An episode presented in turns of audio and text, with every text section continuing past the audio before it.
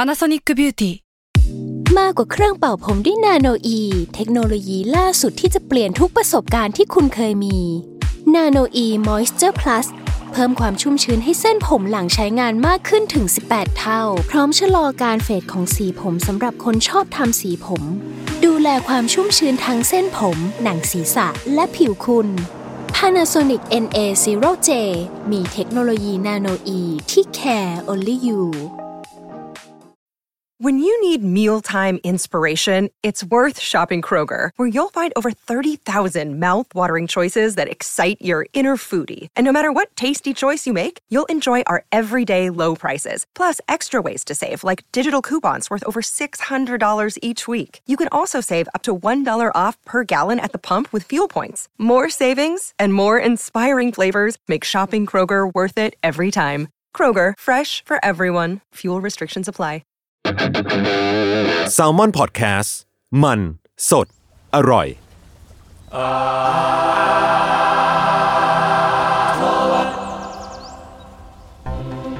ว้าวครับสวัสดีครับ ขอขอต้อนรับสู่รายการอาร์ทเวร์ดครับเรื่องศิลปะน่าสนใจจนเราไม่อยากเก็บคนเดียวครับ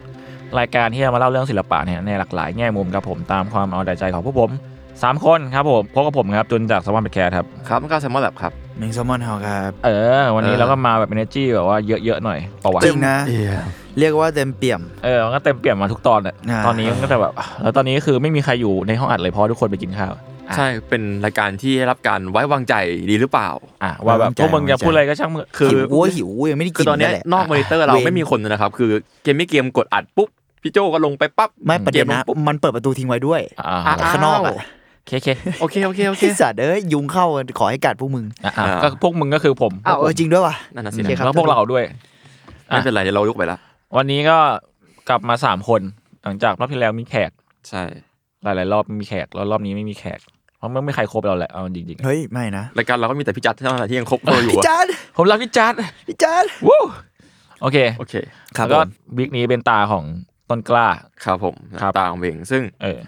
จริง ๆ สคริปต์เนี้ยผ่านการเขียนใหม่มารอบที่สองแล้วมั้ง อืม คือ ตอนแรกสคริปต์เนี้ยมันคือสคริปต์ถ้าไม่ตายของเวอร์คือสคริปต์เขาเรียกอะไรวะสคริปต์สำรองเผื่อสคริปมีต์ดอง มีเหตุ ด กา อ รงณ์ ไว้ดองไว้ สรุปคือ ดองนานจนกูลืมว่ากูเขียนอะไรลงไป อ่ะ ก็เลยต้องเขียนใหม่ ก็เลยต้องเขียนใหม่ เขีย จะ นใหม่ ได้เข้าใจใช่ แล้วก็ประจวบกับว่ามันเป็นศิลปินที่หลายๆคนรู้จักกันอยู่แล้วอะคือทุกคนต้องเคยเห็นงานเขาบ้างแหละ อืม ก็คือผมว่าหลายๆคนอาจจะคุ้นเคยกับแบบภาพแบบเพนติ้งสีสดใสแต่เนียนตามที่แบบดูอเมริกันอเมริกันนะคือถ้าเกิดพูดคำว่าเรโทรวินเทจ อืม advertising มันเป็นการ painting อะไรอย่างเงี้ยน่าจะนึกภาพมันออก ก็คือมันเป็นภาพแบบภาพสื่อสิ่งพิมพ์ต่างๆ ของอเมริกันในยุคที่แบบ ยังเป็นภาพวาดภาพประกอบอยู่อะครับ ในช่วงแบบ 1900 บวกบวกๆอะไรอย่างเงี้ย ซึ่งส่วนมากก็จะเล่าด้วยความอะไรนะ ชีวิตอเมริกันเนาะแบบคริสต์มาสซานต้าคนตีกอล์ฟวัยรุ่นกำลังวิ่งเล่นกัน อืม อะไรเงี้ยถ้าเกิดคิดภาพตรงกันเนาะเอางี้จะลองให้คิดภาพภาพหนึ่งดูเผื่อคิดออกว่าเป็นใครนะครับ ก็คือ ให้คิดว่าเป็นภาพเพนติงนะครับเป็นภาพแนวตั้ง ที่เล่าเรื่องครอบครัวขนาดใหญ่เลย หลากหลายวัยกำลังนั่งกินข้าวอยู่ แล้วมีคุณปู่ในชุดสูทคุณย่าในชุดแม่บ้าน ถือถาดไก่งวงโคตรใหญ่มา แล้วก็ทุกคนยิ้มแย้มแจ่มใสในภาพแบบโทนเย็นๆนะฮะ อืม แล้วก็มีแสงสีขาววอมๆจากหน้าต่างด้านหลัง ซึ่งดูอเมริกันดีมิ่งมากๆเลย อืม ภาพนี้ก็คือภาพที่ชื่อว่า Freedom Form 1 ครับ ในปี 1943 ซึ่งหลายๆคนอาจจะคุ้นตากันมาบ้าง ก็เฉลยเลยแล้วกันเพราะว่าเป็นภาพของ Norman Rockwell ครับ ครับ ซึ่งบางคนก็อ่านว่านอร์แมนแล้วกันซึ่งผมนอร์แมนแล้วกันนะสำเนียงไทย ได้ ง่ายดี โอเค คือจริงๆ แล้วหลายๆคนอาจจะคุ้นผลงานของคุณนอร์แมนเนี่ยมาจากอีกภาพหนึ่งครับ ที่เป็นภาพสีน้ำมันเหมือนกัน ชื่อว่า Triple Self Portrait อืม ในปี 1960 เนาะ ซึ่งก็เป็นภาพพอเทของตัวเองก็แหละเป็นภาพศิลปินเองแบบคิดสภาพนะครับว่าเป็นแบบภาพศิลปินวัยกลางคนเนาะ คนฟิลแบบลุงลุงๆผอมๆหน่อย ใส่แว่นตาแต่งตัวดีดูดีครับแบบเสื้อเชิ้ตกางเกงสแลกอย่างเงี้ย แล้วก็นั่งหันหลังวาดพอเทตัวเองในขณะที่ตัวเองอ่ะก็มองกระจกอีกทีหนึ่ง อืม แล้วก็วาดไปด้วย ก็คือในรูปเนี้ยก็จะมีทั้งภาพของตัวเองอ่ะที่หันหลังอยู่ ภาพของตัวเองที่อยู่บนเฟรมผ้าใบ และภาพของตัวเองที่สะท้อนบนกระจก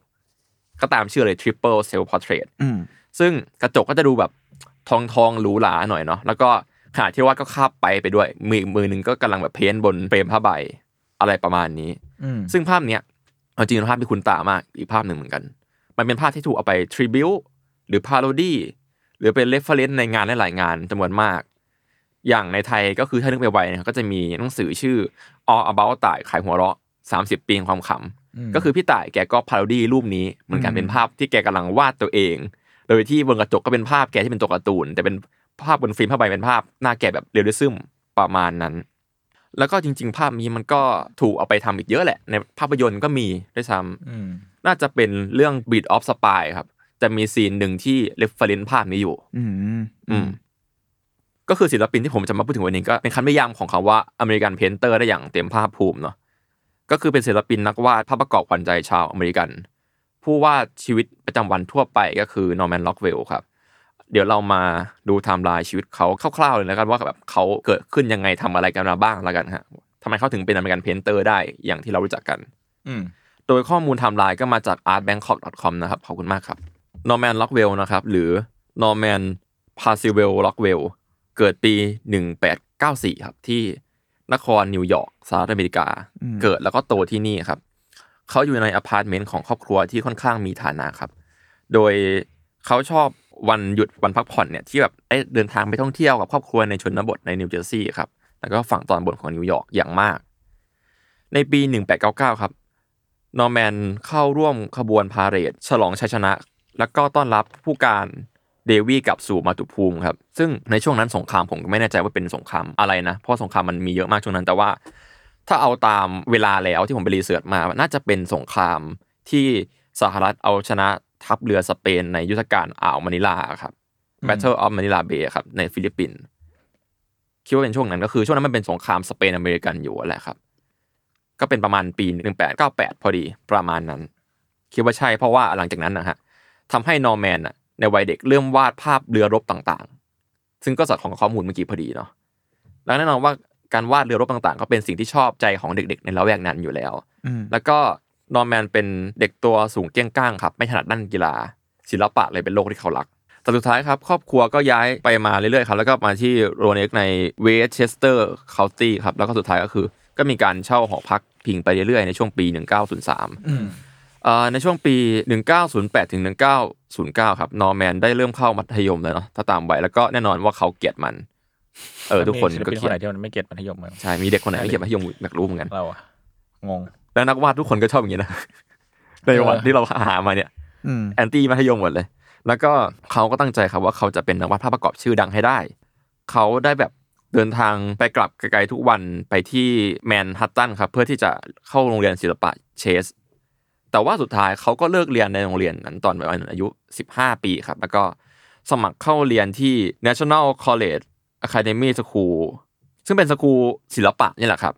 เป็นสถาบันที่เขาได้รับการฝึกหล่อแบบปูนปลาสเตอร์ แบบอย่างที่ศิลปินในยุคศตวรรษที่ 19 เขาทำกันนะเนาะ อืม ก็ถ้าให้ทำเสริมนะครับ ในยุคนั้นนะครับ มันเป็นยุคทองยุคหนึ่งของงานภาพประกอบเลย พวกนิตยสารหนังสือสื่อสิ่งพิมพ์ส่วนมากยังใช้ภาพประกอบเป็นหลักอยู่ ส่วนหนึ่งก็มาจากที่ว่ายุคนั้นกล้องถ่ายภาพก็ยังเป็นกล้องฟิล์มเนาะแล้วก็ก่อนหน้านั้นก็ยังไม่มีด้วยซ้ำเนาะแล้วก็กล้องก็ยังเป็นขาวดำอยู่ อืม แต่เรามีสีที่ให้ใชายแล้วไง ก็เลยเป็นว่าเราก็เพ้นเป็นสี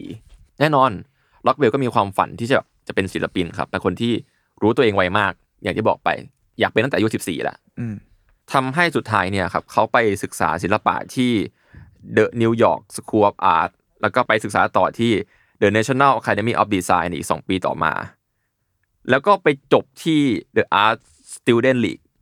ซึ่งก็ไม่แน่ใจเหมือนกันว่าทำไมเขาถึงเปลี่ยนที่เรียนยุบยับขนาดนี้ คือเมื่อกี้ผมพูดมาโคตรหลายชื่อเลยใช่ปะ อืม อืมแต่ว่ามันมีข้อมูลหนึ่งครับ คือการที่เขาย้ายเปลี่ยนใจสุดท้ายไปจบที่ The Art Student League เนี่ย เพราะว่านักวาดภาพประกอบเอกในดวงใจเขาครับ คนหนึ่งคือชื่อว่า Howard f i ครับ เป็นหนึ่งในผู้ก่อตั้งโรงเรียนทำให้เขาได้เรียนกับจอร์ดบิชแมนครับ ซึ่งเป็นศิลปินนักเขียนชาวอเมริกัน ที่เขาจะได้เรียนรู้เกี่ยวกับสรีระศาสตร์และกระบวนการต่างๆในการวาดภาพ ถ้าเกิดเอาชื่อของจอร์ดบิชแมนไปเสิร์ชนะครับ เราจะเจอตำราการวาดอนาโตมีจำนวนมาก อืม เหมือนเขาเซียนด้านนี้ครับ อืม มีเขียนหนังสือเกยวกันอัตโนมีมากมายเลย แล้วก็ นอกจากนี้เขาก็ได้เรียนเทคนิคการวาดภาพประกอบ เป็นครั้งแรกจากโทมัสโฟกาตี้ครับ คือที่ผมสังเกตนะคือ คุณโฟกาตี้อะครับเขาก็จะเด่นเรื่องการวาดภาพประกอบในชีวิตประจำวันในมุมมองต่างๆนั่นแหละครับ แต่ส่วนมากถ้าเกิดเอาชื่อไปเสิร์ชอะจะเป็นสเก็ตซะเยอะ แล้วก็มีคนหนึ่งก็คือแฟรงค์ วินเซนต์โดมอนครับ ซึ่งคนเนี้ยเขาจะเด่นเรื่องการวาดแลนด์สเคปซึ่งเป็นคนที่เพ้นแลนด์สเคปได้สวยงามมากในแง่แบบแสงเงา แล้วก็แคปเจอร์แลนด์สเคปได้ค่อนข้างดีครับ ประมาณว่ามันจะไม่ค่อยเหมือน traditional landscape ที่เราเจอเขาจะแคปแบบมุมแบบอยู่ดีๆแบบเป็นมุมอ้วนๆ ของสภาพแวดล้อมต่างๆ แลนด์มาดูแน่น ๆ อะไรอย่างเงี้ยบางคนที่วาด landscape ได้มีเอกลักษณ์ดีก็สามารถเอาชื่อมาเสนอได้ ซึ่งความเห็นส่วนตัวผมนะ ผมคิดว่าอาจารย์สองคนเนี่ยเป็นรากฐานงานของเขา เพราะว่าคนหนึ่งก็คือสายวาดภาพประกอบในชีวิตประจำวัน อืม อีกคนหนึ่งก็คือแบบเป็นแลนด์สเคปก็จริง แต่ว่าเพี้ยนดีแสงเงาแม่น แล้วก็ Anatomy ด้วยนี่ อนาโตมีด้วยแล้วก็แคปเจอร์อะไรใดๆออกมาเนาะในเวลาไม่นานนะครับ ในปี 1911 ครับโนแมนล็อกเวลก็เริ่มที่จะมีงานสายทางที่เขาต้องการก็คือวาดภาพประกอบนั่นแหละ เขาได้ทำงานได้เงินก้อนแรกจากการว่าจ้างให้เป็นนักวาดภาพประกอบการ์ดวันคริสต์มาสครับตั้งแต่อายุ 15 ปี โห แล้วก็พออายุ 17 เขาก็ได้วาดภาพประกอบหนังสือเลย คือหนังสือชื่อ Tell Me Why ครับ Story About Mother Nature ให้กับนักเขียนชื่อดังอย่าง C.S. Crowdy หรือว่า Carl H. Crowdy ครับ ซึ่ง C.S. Crowdy เนี่ยก็มีงานผลงานสาย science fiction เยอะมากเลย แล้วก็เป็นที่รู้จักกันในปัจจุบันนี้ก็คือเขาเขียนหนังสือเกี่ยวกับฟรีแมนสันหลายเล่มมากๆ แล้วก็มีทฤษฎีว่าเขาเป็นสมาชิกฟรีแมนสันด้วย อ๋อ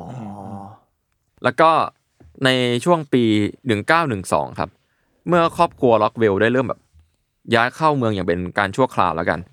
นอร์แมนได้เช่าห้องว่างห้องหนึ่งครับ ในสตูดิโอในย่าน Upper West Side ซึ่งพ่อเขาก็มารู้อีกทีว่าสตูดิโอนั้นนะมันเป็นห้องในซ่องห้องหนึ่ง ไอ้เหี้ย เท่านั้นเอง อ่า ก็คงประหยัดตังค์ในอะไรต่างๆนานาแหละ อืมอืม ในปีต่อมาครับออกเวลก็ได้รับการช่วยเหลือจากโทมัสฟอร์ตี้อาจารย์ของเขาที่เล่าไปเมื่อกี้ จนได้วาดภาพปกนิยสารบอยไลฟ์ครับ ที่ต่อมากลายเป็นสเกลไลฟ์แห่งสำนักพิมพ์บอยสเกลออฟอเมริกา ลูกเสือ ใช่ลูกเสือก็คือเป็นนิยสารที่ปูไปที่วัยรุ่นเนาะแบบ อืม ทาร์เก็ตเขาอาจจะแบบ8ถึง18 ปีอะไรประมาณเนี้ยฮะ อืมอืม ซึ่งงานนี้เขาก็ได้รับตั้งแต่ยังเป็นวัยรุ่นเนาะแล้วก็ทำให้เขาอ่ะเริ่มเชี่ยวชาญงานเกี่ยวกับวิสานวัยรุ่นเป็นต้นมาเลย แล้วก็ต่อมาเมื่อเขาอายุ 19 ปีครับ เขาจึงได้รับตำแหน่งบรรณาธิการศิลปกรรม AKA Art ได้แหละ ให้กับนิตยสารบอยไลฟ์ซึ่งผลงานภาพปกเล่มแรกในฐานะบรรณาธิการของเขาก็คือ ภาพชื่อ Scout at Shipwheels ครับ ประจำเดือนกันยายน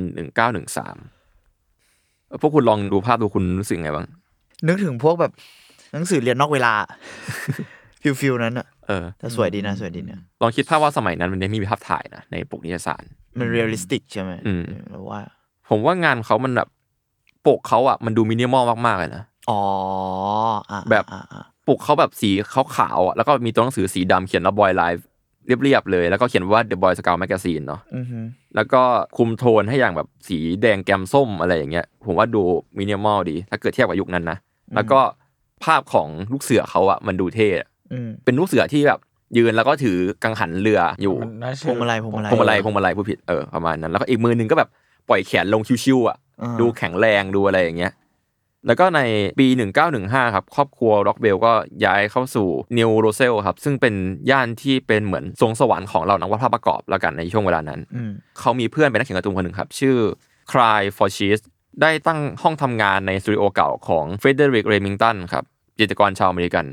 เฟเดริกเรมิงตันเนี่ยถ้าเกิดให้อธิบายภาพคืองานจะเป็นแบบถ้านึกไม่ออกนะ เป็นแบบภาพเพนที่แบบมีแต่ม้า คนขี่ม้า อินเดียนแดงคนเขี่ม้าอะไรประมาณเนี่ยฟิวๆนั้น อ๋ออ่ะไอเฮียแม่งดูดูคุ้นๆเหมือนกันนะไอไอภาพแบบ ไอซี นั้น ไอซีรีส์มามาอย่างนั้นนะใช่ อ่าอ่า เป็นเป็นคนที่มีชื่อเสียงคนหนึ่งเหมือนกันครับ ซึ่ง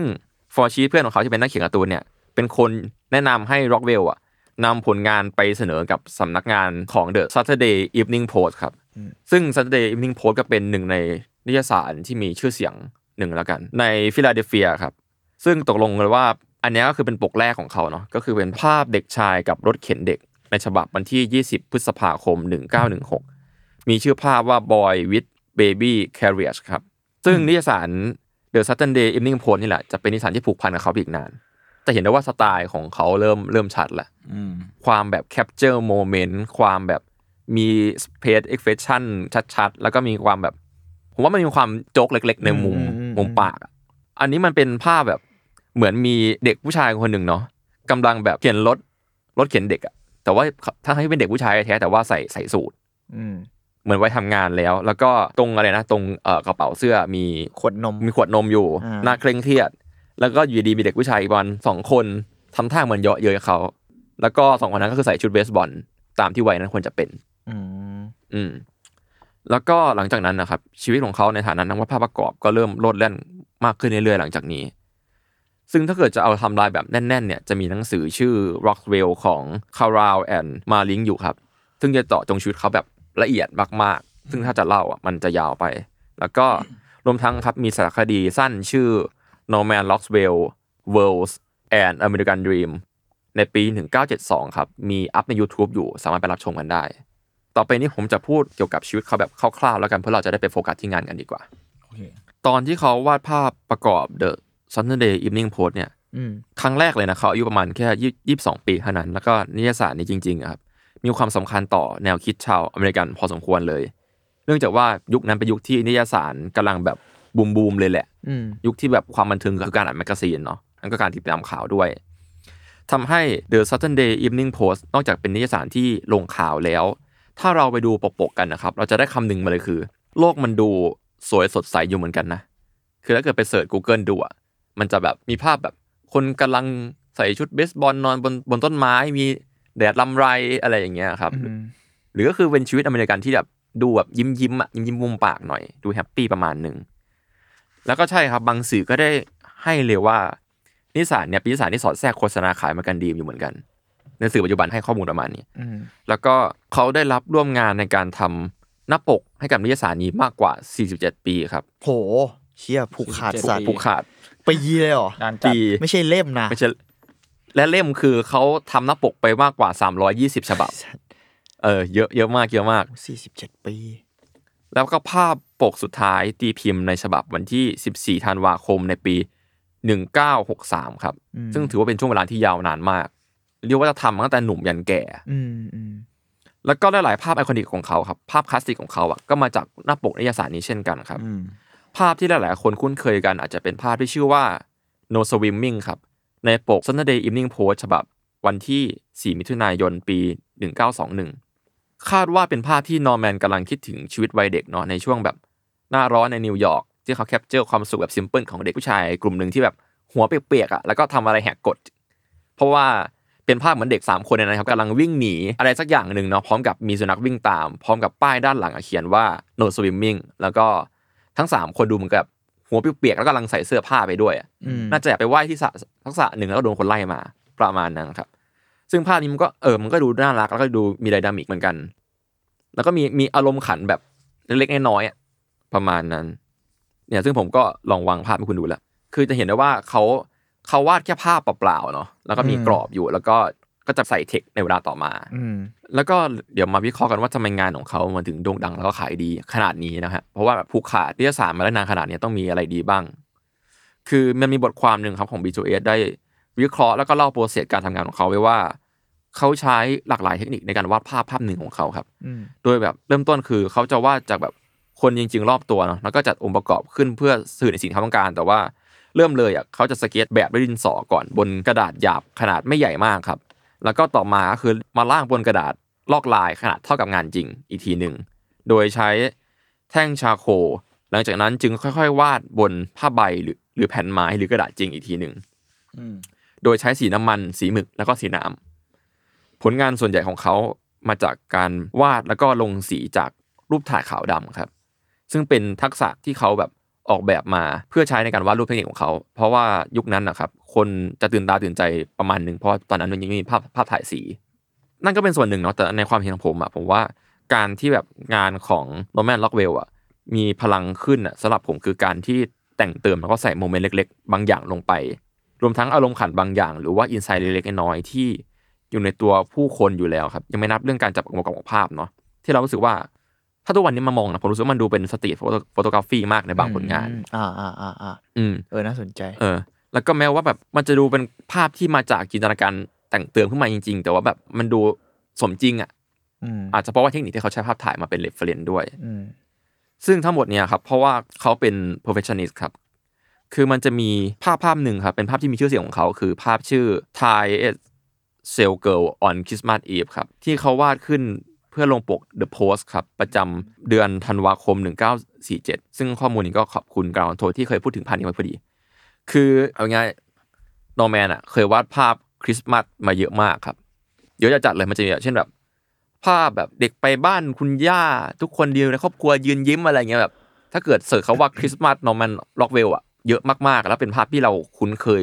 กันเยอะสุดๆไปเลยแหละ แต่ว่าในบรรดาเซตทั้งหมดอ่ะมันดันมีภาพภาพนี้อยู่ ก็คือภาพอื่นๆอ่ะมันจะดูอบอุ่นเนาะเป็นแบบคิดสภาพว่าแบบ เป็นพ่อคนหนึ่งกำลังแบบใส่ชุดทำงาน แต่ว่าพันอะไรนะเขาเรียกหลอดไฟบนต้นคริสต์มาสอะไรฟิลๆเนี้ยแต่ว่าภาพนี้คือภาพของแรงงานสาวที่กำลังแบบหมดแรงเหนื่อยหน่ายอ่ะหมด อืม หมดสภาพจากการทำงานในช่วงวันคริสต์มาสอ่ะซึ่งคาดเดาว่าน่าจะเป็นพนักงานแผนกของของขวัญ เพราะเขาแบบนอนพิงกำแพงชั้นวางของอยู่โดยแบบมีกองของขวัญกระดาษของของขวัญตุ๊กตามากมายจัดกระจายแบบกระจัดกระจายอย่างไม่เป็นระเบียบนะครับ แล้วก็มีมีรถของเล่นจอดอยู่ข้างๆแล้วก็ดวงตาดูเด d อินไซ h ์ผมไม่เป็นทรงแล้ว และดีเทลคือ นาฬิกาบอกเวลาว่าตอนนั้นเวลา 17.05 แล้ว แต่มีป้ายของแผนกอะที่ร่วงลงมาโดนหัว เขียนว่าร้านเนี้ย ปิดในวันคริสต์มาสเวลา 17.00 ซึ่งเป็นดาร์กโจกว่านี่ทำงานนอกเวลา อืม อะไรอย่างนั้น แล้วก็สิ่งที่บอกว่าภาพเนี้ยมันเกิดเพราะว่าเขาเป็น perfectionist อ่ะ เพราะว่าคือภาพเนี้ยเขาลงทุนบินไปถึงห้างสรรพสินค้ามาเชลฟิลที่ชิคาโกครับ แล้วก็หยิบจับสินค้าที่ห้างที่เขาต้องการเพื่อจัดฉากตามจินตนาการขึ้นมา ก่อนจะออเดชั่นแบบเพื่อมาถ่ายภาพ อ๋อเหรออ๋อมีาร แล้วในที่สุด ถ่าย ก็ได้พนักงานเสิร์ฟสาวน้อยวัยสิบเจ็ดแถวๆนั้นในร้านอาหารข้างๆอะมาโพสท่าให้เขา แล้วเขาก็ได้ภาพต้นฉบับมา แล้วเขาก็ค่อยมาเติมแต่งจินตนาการเข้าไปอีกทีหนึ่งครับ อ่าฮะ ซึ่งเทคนิคเนี้ยครับจะมาช่วงหลังจากปี 1937 งานหลังจากเนี้ยเขาจะใช้เทคนิคนี้ซะเยอะเลย อืม โดยได้รับคำแนะนำจากศิลปินรุ่นน้องสองคนอย่างสตีเวนโดฮานอสแล้วก็จอห์นฟาวเทอร์ครับ เพื่อมาตอบโจทย์ความอยากที่เขาต้องการ คือเขาต้องการที่จะให้ภาพมันสมบูรณ์แบบและดูจริงที่สุดเท่าที่ทำได้ อืม เขาเลยแก้ปัญหาด้วยวิธีนี้ คือมาถึงจุดเนี้ยใดๆก็ตามเนาะทำให้นอร์แมนล็อกเวลอะงานเยอะงานชุมมากๆ เพราะว่าอย่างเมื่อกี้ก็มีนิสานอีกเจ้าหนึ่งแหละ ไม่ใช่เจ้าเดิมแล้ว ก็คือมีหลายเจ้ามากๆ แล้วก็ ถ้าเกิดจะให้ไล่ชื่อผลงานเขาครับเพราะว่ากินเวลาหลายนาทีเลย แค่ปกนิสานก็มากมายแล้ว เช่น Saturday Evening Post Life Magazine ก็เคยวาด Boy Life Magazine The Literary Digest เขาก็เคยวาด Popular Science l a c y แล้วก็ Country Gentleman และอื่นๆที่ผมอาจจะไม่รู้ ยังไม่นับงานคอมมิชชั่นต่างๆ อืม แล้วก็งานคอมมิชชั่นต่างๆ ก็คืองานที่ว่าดให้โฆษณาเนาะ ถ้าเกิดมองอีกแง่หนึ่งซึ่งก็ใช่ เราสามารถเสิร์ชกันได้อย่างง่ายๆเลยครับว่า Norman Rockwell Ads จะพบกับแบรนด์ใหญ่ๆ ที่เราคุ้นเคยจำนวนมากครับ แล้วก็หลายๆแบรนด์ก็ไม่ได้มีแค่งานงานเดียวด้วย เหมือนมาจ้างซ้ำอะไรอย่างเงี้ยครับ อืม แบรนด์ที่พูดกันก็อ่ะมีเจโ o ก็คือทุกคนน่าจะรู้จักเจโ o ใช่ไหม อืมอืม เออไอเยลลี่นั่นน่ะอเมริกันโมดแฟมมัสดีเซอร์อะไรประมาณนั้น อืม แล้วก็มีเคลล็อกคอนเฟล็กซ์ก็ใช่ แค่รับ เออแล้วก็มี จริงเกินไป เก่งว่ะแล้วก็มีออเรนครัชออเรนครัชนี่คือก็เป็นออเรนโซดา อ๋อ ประมาณนั้น หิวว่ะ ซึ่ง โอเคต่อเลย น่าจะเป็นเจ้าเดียวกับดรเปเปอร์ครับ อืม อืม โคตรอเมริกันเลย อเมริกัน ทุก แล้ว อย่างที่พูดา มีแอโรเชิร์ตก็ใช่ อืม เลสโรสทีแล้วก็เครสเครสก็คือยาสีฟัน ยาสีฟันสุดจะอเมริกันที่ในไทยยังไม่มีขายไม่รู้เข้าใจอย่างไงทำไมเขามา แล้วก็มีมีไฮส์ครับไฮก็เคยวาด ซอสใช่ไหมหมายถึง ซอสไฮอ่ะ อ่า เออเออ แต่ว่าตอนนั้นอ่ะมันมีไฮที่เป็นแบบโทเมโตจูสนะแล้วเขาก็วาดอันนั้น อ่าอ่าอ่า แต่ตัวซอสผมไม่มั่นไม่มั่นใจเหมือนกัน แล้วก็มีแคมเบล โอ้โห อ่า เช็คลิสต์หมดแล้ว แล้วก็แน่นอนขาดไม่ได้โคคาโคล่าครับ อืม โดยเฉพาะโคคาโคล่าเนี่ยครับถือเป็นแอดหนึ่งที่ถือว่าเป็นเซตที่ว่าเป็นไอคอนิกมาก อืม มีหลายผลงานด้วยกัน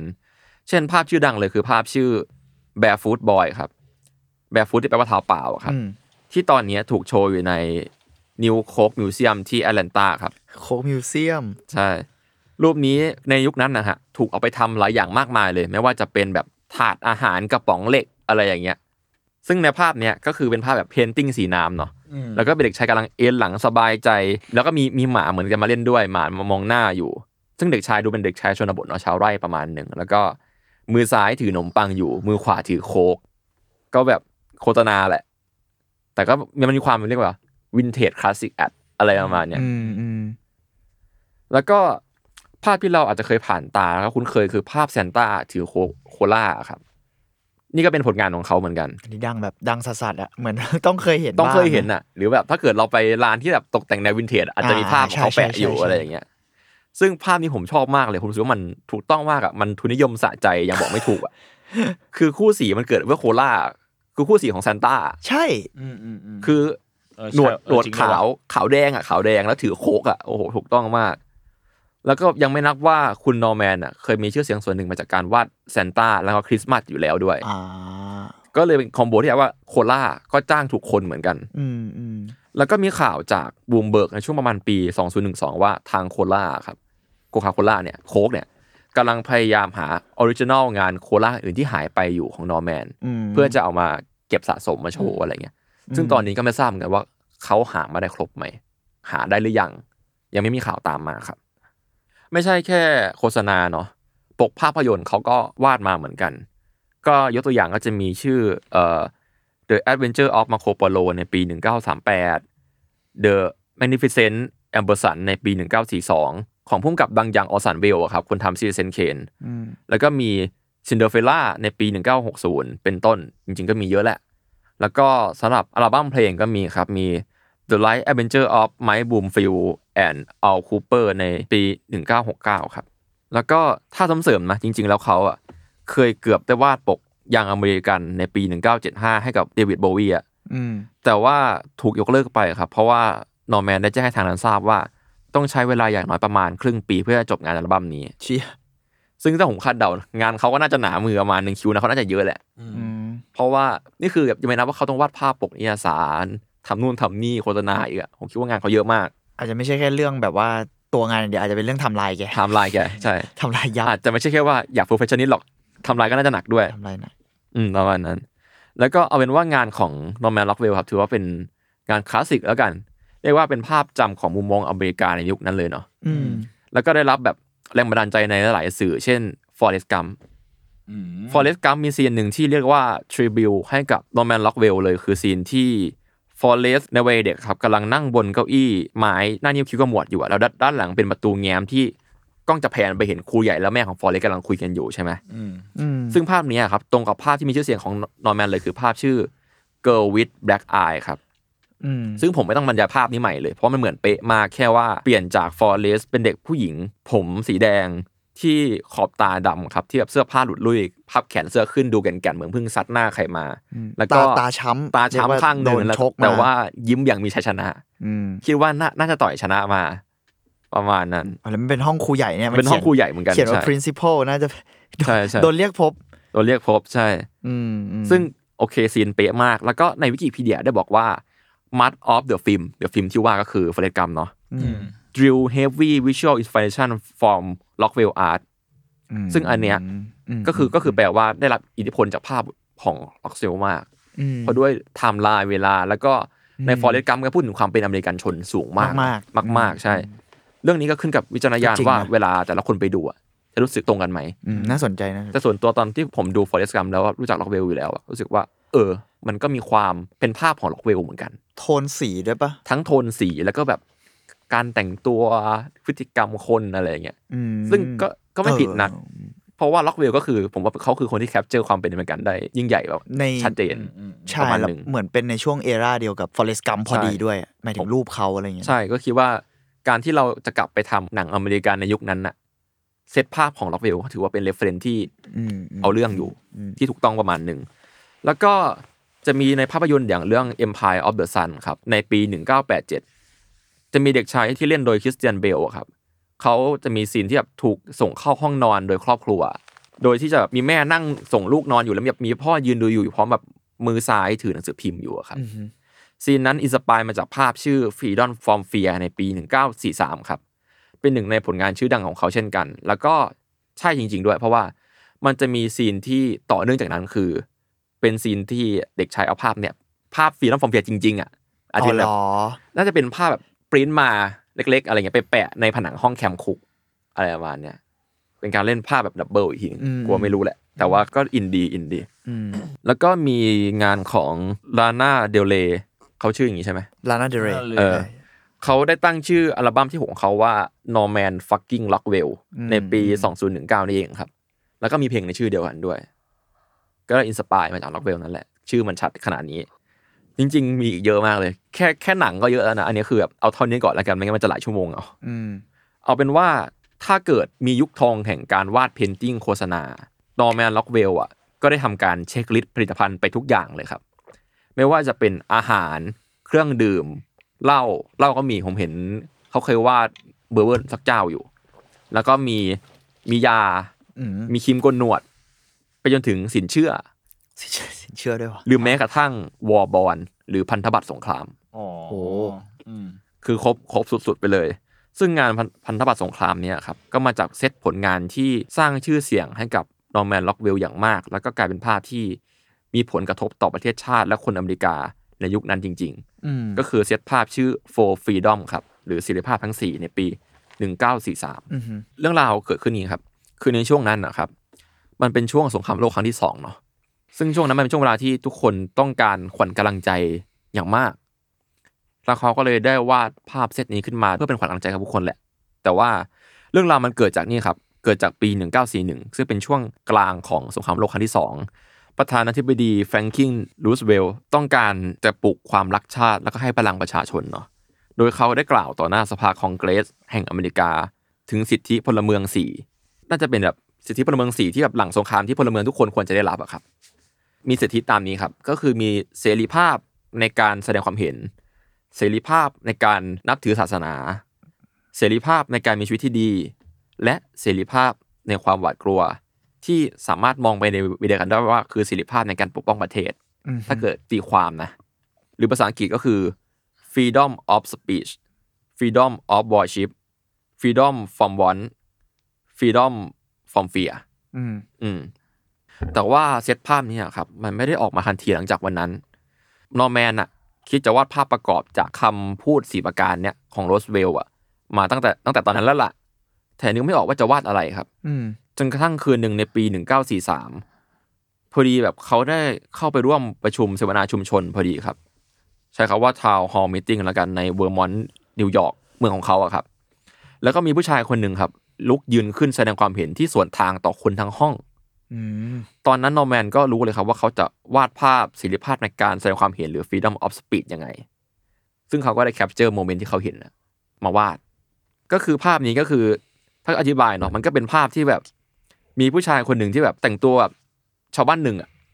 ชาวบ้านหนึ่งโอเค ก็คือแบบข้างในก็คือใส่เสื้อลายลายสกอตเนาะแล้วก็แบบใส่เสื้อกันหนาวแล้วในกระเป๋าก็แบบวางแผ่นพับอะไรสักอย่างน่าจะเป็นพับในงานน่ะหนาๆหน่อยทะลุกระเป๋าออกมาดูดูไม่ค่อยไม่ค่อยเป็นระเบียบเนาะแต่ว่าดูแน่วแน่อะ อืม แล้วก็แบบยืนตรงอย่างมั่นใจ แล้วพูดเหมือนพูดอะไรสักอย่างหนึ่งแล้วบอกคนทั้งห้องอ่ะ แต่งตัวหลากหลายรูปแบบเลย แล้วและหลายคนก็ใส่สูทด้วย หันมามองเขาอย่างตั้งใจ ซึ่งดีเทลผมชอบดีเทลที่ว่าบางคนใส่สูทแบบฟูอ่ะบางคนแบบ อืม สูทหลุดลุ่ยอะไรอย่างเงี้ย อืม ประมาณนั้น และนี่คือภาพ f i n a l of Speed ในปี 1943 เนาะศิลปภาพ อือฮึ ในการแสดงความเห็น แล้วก็ทำให้เกิดภาพต่างๆนานาหลังจากนั้นครับ เดี๋ยวเราอธิบายเรื่องสีภาพนี้ก่อนแล้วกันเอ่อภาพ Freedom to Worship ครับ ก็คือศิลปภาพในการนับถือศาสนาเนาะ เป็นภาพที่เหมือนจะเป็นใช้คำว่าอะไรดีโมโนโครมปะ อืม โมโนโทน เป็นแบบคนทุกชนชาติทุกศาสนา ทุกช่วงวัยหันข้างพร้อมกัน แล้วก็บางคนก็ทำท่าไหว้ บางคนก็ทำท่าสวดภาวนา บางคนก็กำมือถืออะไรสักอย่างอยู่ บางคน อืม แต่ผมชอบที่ว่ามันมีคนหนึ่งที่แบบยืนนิ่งๆ แล้วเอาแล้วเอามือจับคาง อืม ด้านหลังอ่ะ อ่าเห็นละ เออผมว่าเป็นดีเทลที่ดีมากเลยคือว่ามันว่าแบบ ก็อาจจะเป็นเอทิสเปล่าแบบไม่นับถืออะไรอย่างงี้ อะไรอย่างนั้นก็ได้คือทุกคนมีสิทธิ์ที่จะวอชิปยังไงก็ตาม อืม แต่ที่ต้องการต้องการอ่ะผมว่าภาพนี้ก็เป็นภาพที่อธิบายได้ดี แล้วก็ภาพที่ผมพูดไว้ตอนแรกครับ Freedom from One ที่ผมเล่าว่าแบบมีคุณตาใส่สูทคุณยายถือไก่งวงอะไรอย่างเงี้ยทุกคนแล้วครอบครัวใหญ่ดูยิ้มแย้มกับไก่งวงที่ได้รับ อืม อ่า แล้วก็มี Freedom from Fear ที่ผมพูดถึงตอนหนังเรื่อง Empire of the Sun นะครับ อืม ก็คือเป็นภาพที่พ่อแม่กำลังส่งลูกนอน พ่อที่แต่งตัวดูแบบชุดสมัยนิยมเวลาเนาะที่แบบใส่ชุดสแลกแล้วแบบมีไอ้เขาเรียกอะไรวะที่ขึ้นมาใส่ขอบเสื้อ จริงๆ มันคือคล้ายๆเอียมป่ะ คล้ายๆเอียม แต่มัคนล้ายๆเอียม มันคือเข็มขัดรัด มันคือเข็ม สายเข็มขัดไหล่อะ ใช่ใช่มันคือชุดวัยทำงานยอดนิยมยุคนั้นเนาะ เข็มขัดไหลแล้วกัน เข็มขัดไหล่ ไม่ อ่า แน่ใจ แล้วก็แบบมือถือหนังสือพิมพ์อยู่ แล้วก็แอบดีบแว่นไว้ อืม แล้วก็พื้นก็จะแบบมีความรกๆหน่อยคือเด็กมาเล่นรกอะเนาะประมาณนั้นซึ่งเป็นฟีดอมฟอมเฟียก็คือคงแบบปกป้องความกลัวของลูกแหละ อืมอืม ซึ่งอีเซตสี่ภาพเนี้ยครับเขาร่างภาพขึ้นมาก่อนนะร่างภาพขึ้นมาแล้วก็นำไปเสนอต่อกรมสรรพาวุธของสหรัฐที่วอชิงตัน แต่ถูกปฏิเสธ อืม ทำให้ตอนนั้นครับนอร์แมนที่ตอนนั้นอายุ 49 แล้ว แล้วก็ทำงานให้กับ Saturday Evening Post มา 25 ปีแล้ว ก็เลยเสนอสำนักพิมพ์ที่ตัวเองผูกพันนี่แหละ อืม แล้วเขาก็นำไปเสนอ Saturday Evening Post จริง ๆ โดยที่แบบ ก็ไม่มีอะไรจะเสียแล้วสเก็ตมาแล้ว เสนอเลย อืม แต่ทาง Saturday Evening Post เห็นดีเห็นงามเลยครับ ถึงขั้นยินดีให้แบบว่า ให้นอร์แมนน่ะหยุดส่งงานภาพปก 3 เดือนเลย เพื่อที่จะวาดภาพเนี่ยทั้งสี่ภาพในซีรีส์เสรีภาพ อืม สี่ประการเนี่ยของโรสเวลเนี่ยให้ให้เสร็จแล้วก็นำมาตีพิมพ์ในฉบับต่อกันแบบสี่ฉบับรวดอะ อืม แทน พร้อมกับว่านั่นกลายเป็นว่าเป็นผลลัพธ์ที่ยอดเยี่ยมครับ ก็คือเป็นสี่ฉบับที่ฮิตถล่มทลาย ขายเกลี้ยงแผงพิมพ์ไม่พอขาย อืม เป็นภาพที่แบบต้องการมากจนแบบมีการพิมพ์โปสเตอร์ขายแยกในเวลาต่อมา ต่อมากลายเป็นสแตมป์ขายดิบขายดีทั่วอเมริกัน อืม จนทำให้รัฐบาลสหรัฐทนไม่ไหวครับ มาร่วมจัดนิทรรศการทั่วประเทศเพื่อเชิญชวนให้ทุกคนซื้อพันธบัตรสงครามด้วยในเวลาต่อมา แล้วก็ใช้ภาพนี้เป็นภาพโปรโมทในท้ายที่สุด จริงๆแล้วพันธบัตรสงครามมันคือฟังก์ชันอะไรวะ กูยังไม่ค่อยเก็ตอ่ะ มันคือเป็นเชิงระดมทุนเพื่อไปช่วยเหลือสงครามประมาณนี้มั้งครับ อ๋ออ่าอ่า อันนี้อันอันนี้ไม่ชัวร์นะ เข้าใจ อันี้คือความรู้คร่าว อือ ๆ ฮะ เพราะว่าปกติพันธบัตรคือการซื้อเพื่อนำนำไปลงทุนบางอย่าง ใช่ ก็เล แต่ ย พอมันเป็น ไไก็ต คำว่าบอวอบอลอ่ะ เออ ก็เลยไม่มั่นใจมาก บายวอลบอล แต่ถ้าจะไม่ผิดอะผมจำได้ว่าเขาเลสเงินได้เยอะมากประมาณหนึ่งแบบ อืมอืม เป็นร้อยล้านเหรียญเลยอะแต่ผมจำเลขที่เป๊ะๆไม่ได้นะครับ อืม ซึ่งอันนี้เราเราว่ามันน่าสนใจที่ล็อกเวลก็เสนอตัวเองอ่ะมันดูเป็นเชิงแบบ political มาก ๆ เลยอ่ะคือไม่ใช่ว่าโดนแอสไซน์อ่ะนี่มันไม่ใช่งานแอสไซน์ปะถ้าถ้ากับเทียบกันแล้ว ตอนแรกนอร์แมนไม่ได้ไม่ได้จะเอาไปทำพันธบัตรสงครามใช่ครับไม่ได้ไปทำเป็นวอร์บอลอ่ะ ใช่ ก็คือ ที่ ไป เขาบอกว่าเสนอกับกรมสรรพาวุธอ่ะ ใช่ก็คือคงเอา คล้ายๆแอดปะ คล้ายๆแอดคล้ายอะไรอย่างเงี้ยอะไรอย่างเงี้ย า เพราะว่าตอนนั้นมันก็คือถ้าเกิดมองในแง่ ถ้าเกิดเราเป็นคนชาวอเมริกันที่เจ็บปวดกับสงครามมาเนาะ อืม อืม เราก็อยากทำอะไรสักอย่างแหละในฐานะนักวาดประมาณนั้นละกัน อืมอืม แต่ก็น่าสนใจที่เขานำเสนอเหมือนกันนะ อืม นั่นแหละสุดท้ายภาพนี้ก็คือเป็นภาพที่แบบกลายเป็นไอคอนิกของอเมริกันไปเลยในท้ายที่สุด อืม เป็นภาพที่แสดงถึงสิทธิมนุษยชนที่พลเมืองคนคนหนึ่งควรได้รับในฐานะโลกเสรีอเมริกันชน อืมอืม แต่ขณะสุดท้ายอ่ะก็ก็ถูกเอาไปทำเป็นวอร์บอลเนาะแต่เห็นได้ว่ามันจะมีเซตภาพปกติครับก็คือเป็นภาพแบบภาพที่ลงนิตยสาร มันก็จะเป็นภาพเปล่าๆ แล้วก็มีเทคเล็กๆ น้อยๆเนาะแล้วก็อีกเวอร์ชันหนึ่งเลยคือเวอร์ชันที่วอร์บอลเวอร์ชันอ่ะผมแปะไปแล้วก็จะเป็นแบบ เห็นอยู่ เป็นภาพเดิมแล้วก็แปะไว้เลยว่า Safe Freedom of Speech by by Warborn Safe Freedom of Warship by Warborn Our to fight for freedom from war อะไรอย่างเงี้ยก็คือเอาเอาชื่อภาพกับคำพูดของรูสเวลล์อะมารีอิดิทใหม่ อ่าอ่า การว่าเออมันก็ดูเป็นพบกันได้ที่เข้มแข็งยิ่งใหญ่เหมือนกัน แอดเวอร์แบบ แอดแอดเวอร์ ซึ่งจริงๆ มองเป็นพบกันด้าก็ไม่ไม่ ก็ยากยาก ก็ยากอยู่เพราะ แต่ ว่า ก็ พูดข ก็ นาดนั้นไม่ได้ ก็พูด ผมว่า ก็ดีเบตได้ debate ได้ debate ได้ จริง ซึ่ง พอ ถ้า ยุค เกิด นั้น มองมองในแง่หนึ่งก็ก็ตีความได้ อืม แต่ในแง่ผมผมมองว่า มองว่าเป็นคอมเมอร์เชียลเพื่อจะสนับสนุนให้คนซื้อวอลบอลก็ก็ไม่ผิดหรอก ๆอืม แล้ว Adverb อะ แอดเวอร์แอดเวอร์ อืม ซึ่งเรื่องศิลปะการเมืองมันก็หยิบโยงกันมาแต่ไหนแต่ไรอยู่แล้ว อืม แล้วก็ผมชอบที่ว่า ไอ้ภาพแบบ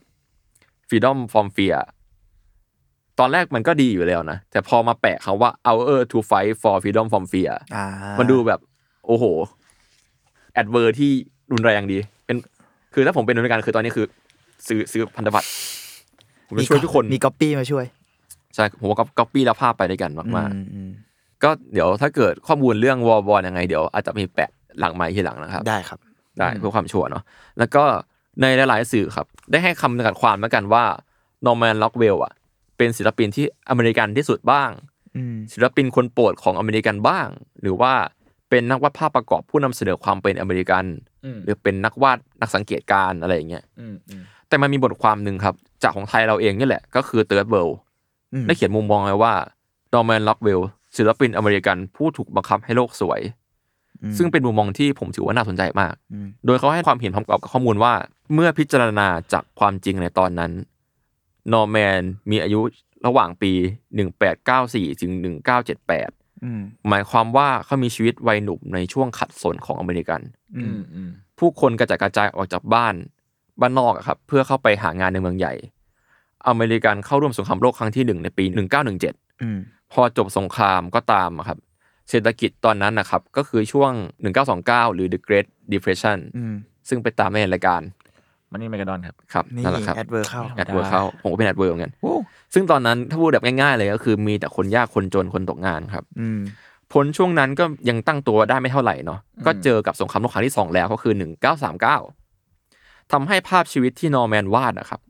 มันดูแอบตรงข้ามกับโลกความเป็นจริงในเวลานั้น อืม อืม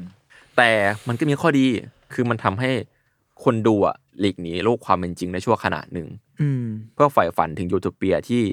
ชาวอเมริกันคาดหวังว่ายังจะมีต่อในอนาคต อืมอืม อืมพวกคุณมีความเห็นเรื่องนี้ว่าไงบ้าง คิดยังไงเหมือนแต่ผมรู้สึกว่าเขาเป็นคนที่แคปเจอร์ช่วงเวลา แห่งความสุขของอเมริกันได้ดีแหละ อย่างอีรูปครอบครัวมันคือน่าจะเป็น Thanksgiving มั้งถ้ามันกินไก่งวง เออน่าจะ Thanksgiving เออเรารู้สึกว่า เดี๋ยว Thanksgiving เอ อ่ะ อ ใช่ สำเนียง สำเนียงต้องมาหน่อยฮะอ่ะ เออเลยเออคิดคิดเหมือนกันอย่างนั้นเหมือนกัน ก็คือเขาก็พยายามนำเสนอในมุมมองที่ ผมว่าพาร์ทหนึ่งมันก็อาจจะช่วยสังคมในตอนนั้นหรือเปล่า อืมอืม เออ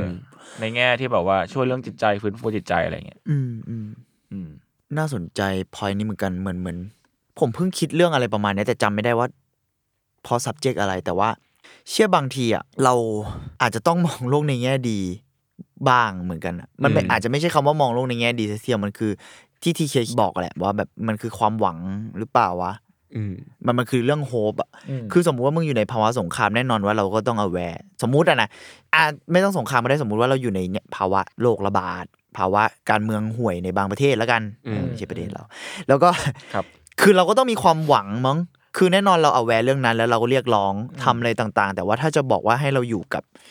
จมอยู่กับ ความมืดมนอย่างเดียวอ่ะ พวกนั้นอย่างเดียวก็ มันก็ คงยาก พูดยากเนอะเราก็ไม่ได้ว่าจะเทคไซส์คุณล็อกเวลขนาดนั้นว่าแบบ เอ้ย มันถูกแล้วหรือผิด เพราะในที่สุด มันคืองานคอมเมอร์เชียลอ่ะ มันมีงานส่วนตัวเขาที่น่าสนใจแหละ แต่หมายถึงว่า โดยส่วนใหญ่การที่เขาขึ้นมีมีชื่อเสียงอ่ะ มัน คอมเมอร์คือ เชียล ใช่ มันคือแอดเวอร์ของอะไรสักอย่างอะ อืม กระทั่งอเมริกันดีมมันก็คือแอดเวอร์ของอเมริกันด e ีมอะนึกออกไหม ใช่ เรารู้สึกว่าอเมริกันด e ีมก็เป็นโปรดักต์อย่างหนึ่งอ่ะ อืม อืม ยิ่งในภาวะสงครามอะมันมันคือ ใช่ แบบเป็นภาพที่ที่คุณต้องทำให้คนมันเห็นภาพนี้ด้วยกันอะ อ่าใช่ อืม มันคือการโฆษณาที่สุดแล้วอะเออเราเราเลยรู้สึกว่า ก็เลยพูดยากว่าเขาทำถูกไหมหรือผิดแต่ เราว่ามันก็มีผลดีกับสังคมอเมริกันที่มันมันคือความหวังแล้วกันมั้ง อืม เราคิดอย่างนั้นเนาะ อืม อืม คือมันมีมุมมองหนึ่งต่อจากของเติร์ดเบิร์นี่แหละ ผมไปอ่านเพิ่มก็ ครับ คือ เขาบอกว่ามันมีบางอย่างที่หายไปในงานของคุณล็อกเวลคือ ในนิตยสาร The Saturday Evening Post อะแทบไม่มีภาพคนดำเลย อ่านี่เป็นอีกเรื่องด้วย ใช่ใช่ใช่ อืม แต่ว่าถ้าเกิดมาตีความอีกทีหนึ่งในงานหลังจากนั้นและในเวลาต่อมา อืม ก็พบว่าจริง ๆ แล้วเขามองในแง่นะ เขาเป็นศิลปินที่ทำตามโจทย์ลูกค้า ใช่เขาเป็นแอดเวอร์เว้ยเขาเขาทำงานแอดเวอร์อะ เขาเหมือนกราฟิกดีไซเนอร์หรือพวกเราในตอนเนี้ย วาดภาพประกอบไง เออ ใช่ คือสังคมอเมริกันก่อนยุค 50นะครับถ้าพูดแบบตรงๆ on fact นะก็คือ คนดำเป็นชนชั้นที่โดนเหยียดหยามเนาะ เหยียดผิวเลย เออเหยียดผิวเลยแล้วกั ตอน ทำได้แค่งานแรงงานหรือรับใช้ แต่ว่านิยสารที่นอร์แมนทำอะครับมันเจาะกลุ่มคนผิวขาวหรือรัฐนิยมไง อืม แล้วก็นิยสารก็แบบอยากอยู่บนโลกอรุณวติอันสวยงาม แต่ อืม แม้อาจจะลืมคิดบางอย่างไปอะไรอย่างเงี้ย อืม ซึ่งมันก็ช่วยไม่ได้ในฐานะคนที่ทำงานทำอาหารกินกับภาพประกอบ อืม ซึ่งเราก็ไม่รู้ไงว่าตอนนั้นนอร์แมนคิดอะไรอยู่ อืม แต่ว่าต่อให้เขาคิดที่จะวาดคนผิวสีหรือผิวเดียวผิวดำหรือผิวอะไรก็ตามแต่ เขาก็อาจจะวาดไม่ได้ อืม ใช่ ถ้าเป็น อืม ในงานคอมเมอร์เชียลก็อาจจะอาจจะวาดยาก อาจจะวาดยาก เส ใช่ นอยาก ก็รับบีบมาแหละ ออ ใช่เขารับบีบไปแล้ว รับบีบ ใช่ อะ แต่ว่างานเขาอะครับ เริ่มจะมีภาพคนผิวดำมาหลังจากที่ทำงานชื่อ for freedom แล้ว อืม อ๋อ ก็คือเหมือนช่วงนั้นก็แนวคิดของอเมริกาคงเริ่มเปลี่ยนแปลงไปเนาะ อืม แล้วก็ อืม มันปลดล็อกหรือว่าชื่อเสียงเขาก็ได้แล้วเขาน่าจะพร้อมทุกอย่างมากขึ้นครับคือตอนนั้นนะครับ คุณนอร์แมนน่ะเริ่มอิสระในการถ่ายทอดผลงานการวาดของเขาแล้วปกนิยสารก็เริ่มมีการอนุมัติให้มีการวาดคนผิวดำบ้างในช่วงเวลานั้น อืม อืม พออนุมัติปุ๊บเขาก็วาด อืม แล้วก็ในข้อมูลนะบอกว่าคุณนอร์แมนน่ะรู้ดีว่าบางทีอ่ะมันอาจจะหนักไปซะหน่อยสำหรับนิยสารครอบครัวคนหัวขาว หัวโบราณเขาใช้คำนี้เลย อืม อืม ซึ่งก็แล้วแต่ความเห็นแต่ละคนนะครับ แต่ผมก็มองว่าก็อาจจะเป็น อนุรักษ์นิยมละมั้ง อือฮึ เขาจึงเปลี่ยนไปเขียนให้นิยสารชื่อนิยสารลุกแทนครับ ซึ่งนิยสารวิจารณ์สังคมที่เปิดโอกาสให้เขาอะได้แสดงการเรียกร้องบางอย่างเนาะให้กับความยุติธรรมทางเชื้อชาติสีผิวได้สบายใจกว่า อือฮึ อันเก่าของเขา เช่น มันจะมีภาพหนึ่งครับที่เขาเขียนในกับนิสานลุกในปี 1964 ชื่อ The Problem We All Live With ครับ หรือแปลไทยปัญหาที่พวกเราก็หนีไม่พ้นปัญหาที่เราก็อยู่ด้วยกันนั่นแหละ ซึ่งภาพนี้ก็เป็นภาพที่ทรงพลังมากครับ ก็คือเป็นภาพที่ เอ่อว่าไงดี เป็นเด็กเด็กผิวสีผู้หญิงคนหนึ่งใส่ชุดสีขาวเนาะแล้วก็ในมือถือแบบสมุดหนังสือเรียนละกัน ถ้าผมเดานะ เพราะว่ามันมีมันมีไม้ไม้บรรทัดกับดินสอยังลบอยู่อะครับเขาใส่ดีเทลเก่งนะ เพราะว่าผมเห็นสมุดเล่มหนึ่งดูสะอาดมากครับสมุดด้านหลังอะดูสกปรก อืม อะไรอย่างเงี้ยครับ แล้วก็คนรอบตัวเป็นผู้ชายใส่สูทที่ก็ดูน่าจะเป็นชาวผิวขาว คือมันมันไม่เห็นหน้าครับ เห็นแค่แขนใส่สูทแล้วก็เดินคุมหน้าหลังอยู่ แล้วตรงแขนเนี่ยเขียนว่า Deputy U.S. March แล้วก็ด้านหลังเป็นแบ็กกราวกำแพงที่ดูเก่าๆหน่อย อืม บนพื้นคอนกรีต ในในกำแพงก็มีรอยรอยเขียนตัวหนังสืออยู่เนาะ อืม ซึ่งมันอ่านไม่ชัดอะแต่มันมีอันหนึงเขียนว่า KKK กับเอหนึ่งเขียนว่า น่าจะเป็น N word เออ ไม่อะไรเอ็นเบิร์ด น่าจะเป็น N word อีกอันหนึ่งอ่ะ N word แหละ อืม N คือ N N word เลย เขียนชัดมาก แล้วก็มีน่าจะเป็น tomato อะไรนะมะมะเขือเทศ มีมะเขือเทศคว้างใส่อยู่อ่ะ อืม อ่า แล้วก็เปื้อน แพ อง ยู่ใช่ แต่ก็ไม่ไม่โดนไม่โดนน้องคนนั้น อืม ซึ่งภาพนี้เป็นภาพที่ทรงพลัง เพราะว่าด้วยชื่อภาพด้วย แล้วก็ภาพที่เล่าด้วยทำให้ในปี 2011 ครับ ประธานาธิบดีสหรัฐอเมริกาโอบามาครับ ขอภาพเนี่ยไปติดที่ทำเนียบขาว อืม อืม แล้วก็จริงๆหลังจากนั้นน่ะก็จะมีภาพในสารลุกที่เริ่มพูดถึงคนผิวสีเนี่ยชนชาติอื่นเยอะขึ้นเรื่อยๆแหละ อืม อย่างเช่นภาพชื่อ New Kid in Neighborhood ในปี 1967 ก็เป็นเหมือนกับฝั่งขวา เป็นเด็กแบบเมกันเมกันอ่ะคิดสภาพแบบมันคือเหมือนเหมือนงานชิ้นเก่าๆเขาเลยเว้ย อืม ก็คือแบบเป็นเด็กคนหนึ่งในชุดเบสบอล มีเด็กผู้หญิงอยู่ข้างหลัง มีเด็กผู้ชายอยู่ข้างหน้า เด็กผู้ชายคนหนึงถือไอ้ถุงมือเบสบอลอยู่แล้วมีหมายืนข้างๆอ่ะ อืม ว่ามันมันเหมือนงานเก่าเขามากเลย แล้วก็ทางซ้ายเป็นเด็กผิวสี อืม เด็กผิวดำนั่นแหละ อืม คู่พี่น้องที่คนหนึงเป็นเด็กผู้หญิงคนหนึงเป็นเด็กผู้ชายกำลังถือถุงมือเบสบอลอยู่แต่ว่าดีเทลที่ผมเห็นก็คือ ฝั่งฝั่งเด็กผิวขาวอ่ะ ถือหนวมไม่อย่างมั่นใจเนาะไว้ข้างหน้า แต่ว่าเด็กผิวสีหรือผิวดำเนี่ยเขาถือถุงมือเบสบอลไว้ควยๆหลังไว้อ่ะ อืม อะไรอย่างเงี้ย แล้วก็มีดีเทลเล็กๆน้อยๆคือ เด็กผู้ชายเนี่ยเลี้ยงเลี้ยงหมาสีดำเด็กผู้หญิงผิวดำเนี่ยเลี้ยงแมวสีขาว แล้วด้านหลังแบ็กกราวครับ มันเหมือนเป็นการย้ายบ้าน เหมือนว่าครอบครัวผิวสีผิวดำเนี่ย ย้ายย้ายบ้านมาที่นี่ อืม ประมาณนั้น อืมมันเลยชื่อนั่นไงใช่ไหม มันเลยเออนิวคิดอินเดเนมโฮดไง อืม เหมือนกับเป็นเด็กมาดูเด็กใหม่ที่เข้ามาประมาณนั้นทีนี้เราจะเริ่มสังเกตแล้วว่าถ้าเกิดเราเอางานยุคแรกกับยุคหลังของคุณล็อกเวลอะมาวางด้วยกันอะจะเห็นว่าบรรยากาศแล้วก็เรื่องราวต่างๆนานามันเริ่มแบบเปลี่ยนขั้วประมาณหนึ่ง อืมอืม เหมือนแบบหลังหลังจากที่แบบเขาปลดแอกตอนงานฟรีดอม อืม มันก็ตีความได้หลายอย่างนะว่า มันเป็นช่วงยุคสมัยที่อเมริกาเริ่มเปิดแล้วหรือเปล่า อืม หรือ Freedom of Speech หรือ For Freedom เนี่ยก็คืออเมริกันดีมอย่างหนึ่ง อืม และอเมริกันดีมก็เล่าเรื่องความยอมรับความหลากหลาย อืม เหมือนกัน อืมอืม ซึ่งก็ไม่ผิด ถึงแม้ว่าสภาพสังคมนั้นเป็นอย่างไรก็ตามนะ เราก็ไม่รู้มากละกัน ด้วยอะไรก็ตามแต่ครับทำด้วยคุณนามคุณ คุณดูประการ เออ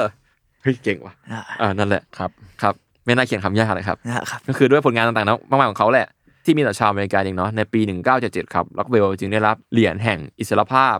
ของประธานาธิบดีอะครับ อืม ซึ่งเป็นเครื่องอิสริยาภรณ์สูงสุดของสหรัฐอเมริกา เก่งมากที่เค ซึ่งประธานาธิบดีจะมอบให้กับผู้ทรงเกียรติในด้านต่างๆเนาะซึ่งเขาก็ได้ไป ยังไม่นับกับรางวัลอื่นๆมากมายแล้วกัน คือรางวัลเรื่องนักวัดภาพประกอบไม่ต้องพูดถึงนะ อ่า เยอะอยู่แล้วเพียบซึ่งมามาถึงตอนเนี้ย ผมอยากให้หลายๆคนไปดูในงานของนิสานลูกของเขาจริงๆแหละเพราะว่ามันจะมีงานแบบเริ่มเดือดขึ้นเรื่อยๆอะ อืม ถ้าเกิดเลื่อนลงไปมันจะ intense นะ มันจะมี Southern Injustice มันจะเป็นภาพวาดของการฆาตกรรมใน อืม มิสซิสซิปปีอะครับเป็นแบบมีภาพคนขาวคนหนึ่งยืนอยู่แล้วมองเงาตะคุ่มตะคุ่มแล้วมีคนดำมามามากอดอะ อืม เหมันถูกยิงมาอะไรอย่างเงี้ย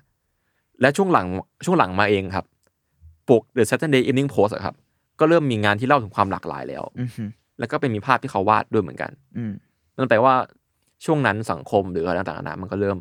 อัปเกรดขึ้นในเวลาต่อมาแหละ อืม แล้วก็มีการยอมรับให้วาดคนให้หลากหลายขึ้นในงานสื่อสิ่งพิมพ์ อืม แล้วก็จริง ๆ มันมีงานงานหนึ่งที่ชื่องานชื่อ The Spirit of 1976 ครับ ซึ่งงานเนี้ยถูกขโมยในปี 1978 มีอายุได้มานานจัด แล้วก็ถูกตามหาจนเจอในปี 2001 โดย FBI ครับ เชี่ยา คือมันมันเป็นภาพที่ ผมว่ามันคล้ายๆกับภาพของฝรั่งเศสอะที่แบบเป็นคนถือธงชาติอะแล้วแบบมีคนอยู่ข้างหลังเยอะอะ อืมอืม เออแต่ว่าภาพนี้เป็นเหมือนกับเป็นคนกำลังแบบคล้ายๆเป็นก็คือบอยสเกลเขาที่เขาชอบวาดกำลังมาร์ชชิ่งกันอยู่ แล้วด้านหลังเป็นแบบธงชาติอเมริกัน แล้วก็ตรงพื้นก็มีหินกรวดต่างๆมากมายด้านหลังเป็นฝุ่นควันเนาะแต่ว่าภาพเนี้ยเป็นภาพที่มีคนผิวดำอยู่นั่นแหละ อืม อืม ซึ่งมันเป็นก็เป็น personal project เขาก็แปลว่าเขาก็น่าจะมีแนวคิดอะไรอย่างนี้อยู่ว่า อืม อเมริกันดีมของเขาอ่ะ คือความหลากหลายหรือเปล่าที่เขาอยากจะเป็น อืมอืม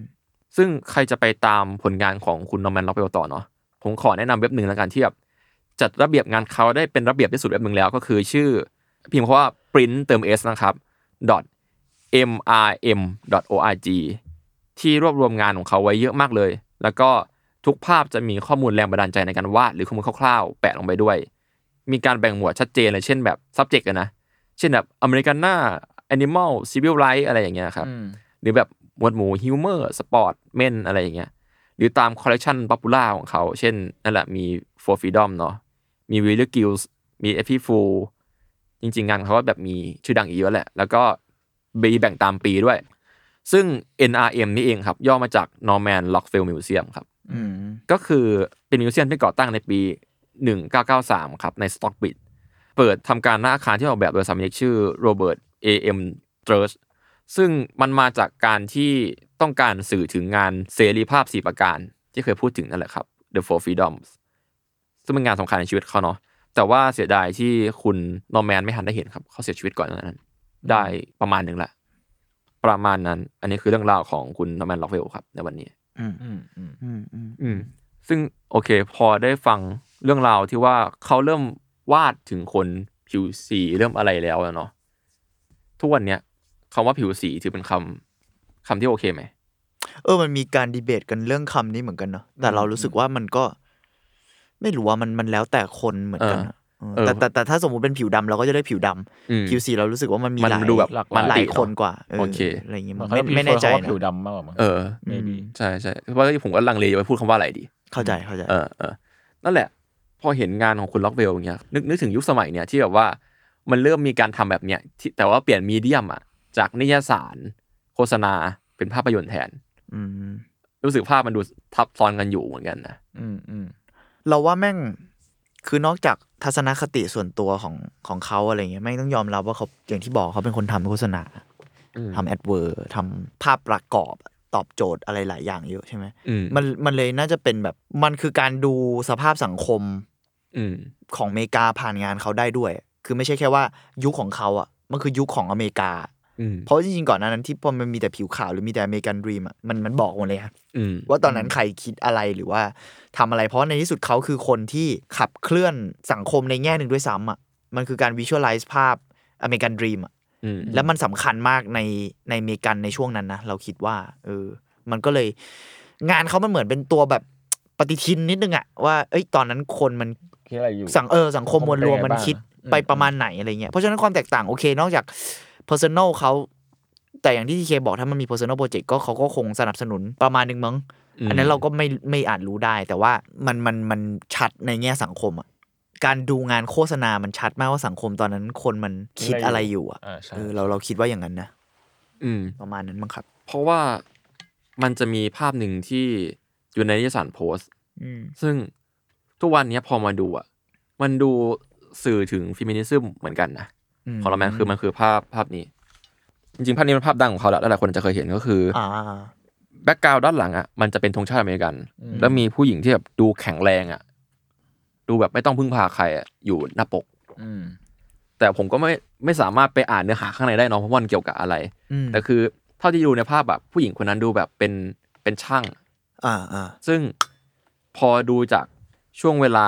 ในงานเขาแล้ว แล้วก็ยุคเวลานั้นแล้วรู้สึกว่าเขาก็ดูตระหนักถึงความเป็น ความหลากหลาย ความหลากหลายประมาณหนึง ใช่ไ เหมือนกัน อืมอืม เพราะว่า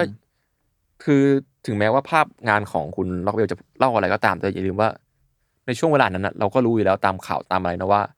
การที่คนมันยังไม่ยอมเปลี่ยนแปลงไปตามกาลเวลาหรือว่าสิ่งที่ประเทศกำหนดให้เป็นน่ะ มันก็ยังเกิดขึ้นอยู่ อืม การที่เขานำเสนอเรเปอร์เซนต์ภาพแบบนี้ออกมา ก็เสนอถึงแนวคิดหนึ่งของเขาเหมือนกัน อืม อืมอืม ในฐานะนักวาดภาพกับคนหนึ่งนะแต่ก็ถือว่าบรรณาธิการหรือนิยสารเอง ก็ยอมรับความคิดของเขา นเกี่ยวเกี่ยวข้อง มันเกี่ยวข้องกันหมด อืม อืมซึ่งเราก็ไม่สามารถคาดเดาได้นะว่า เขาเป็นคนยังไงกันแน่ อืม อืม ก็ต้องไปดูอินเทอร์วิวดูอะไร ก็ดูอินเทอร์วิววันอีกทีใช่ แต่ว่านั่นแหละจากที่อ่านมาก็ภาพลักษณ์บวกอยู่ประมาณว่าแบบเขาก็ดูเป็นคนที่ยึดถือในสิ่งเหล่านี้จริง ๆ เอาแวร์ เอาแวร์มันหนึ่งจริงๆแล้วก็ไอตอนโฟฟิดอมมันมันเปลี่ยนความคิดเขาประมาณหนึ่งบุกแรงใจเขาประมาณหนึ่งซึ่งลหลายๆคนอาจจะมองอย่างอื่นก็ได้ เราโอเคกับทุกความเห็นเนาะ อืมอืม ประมาณนั้น แล้วคุณจุนหลังจากที่ฟังเรื่องราวไปอะคิดยังไงบ้างเมื่อกี้มีความเห็นมีแต่ความเห็นพี่เมง แต่ผมคิดเหมือน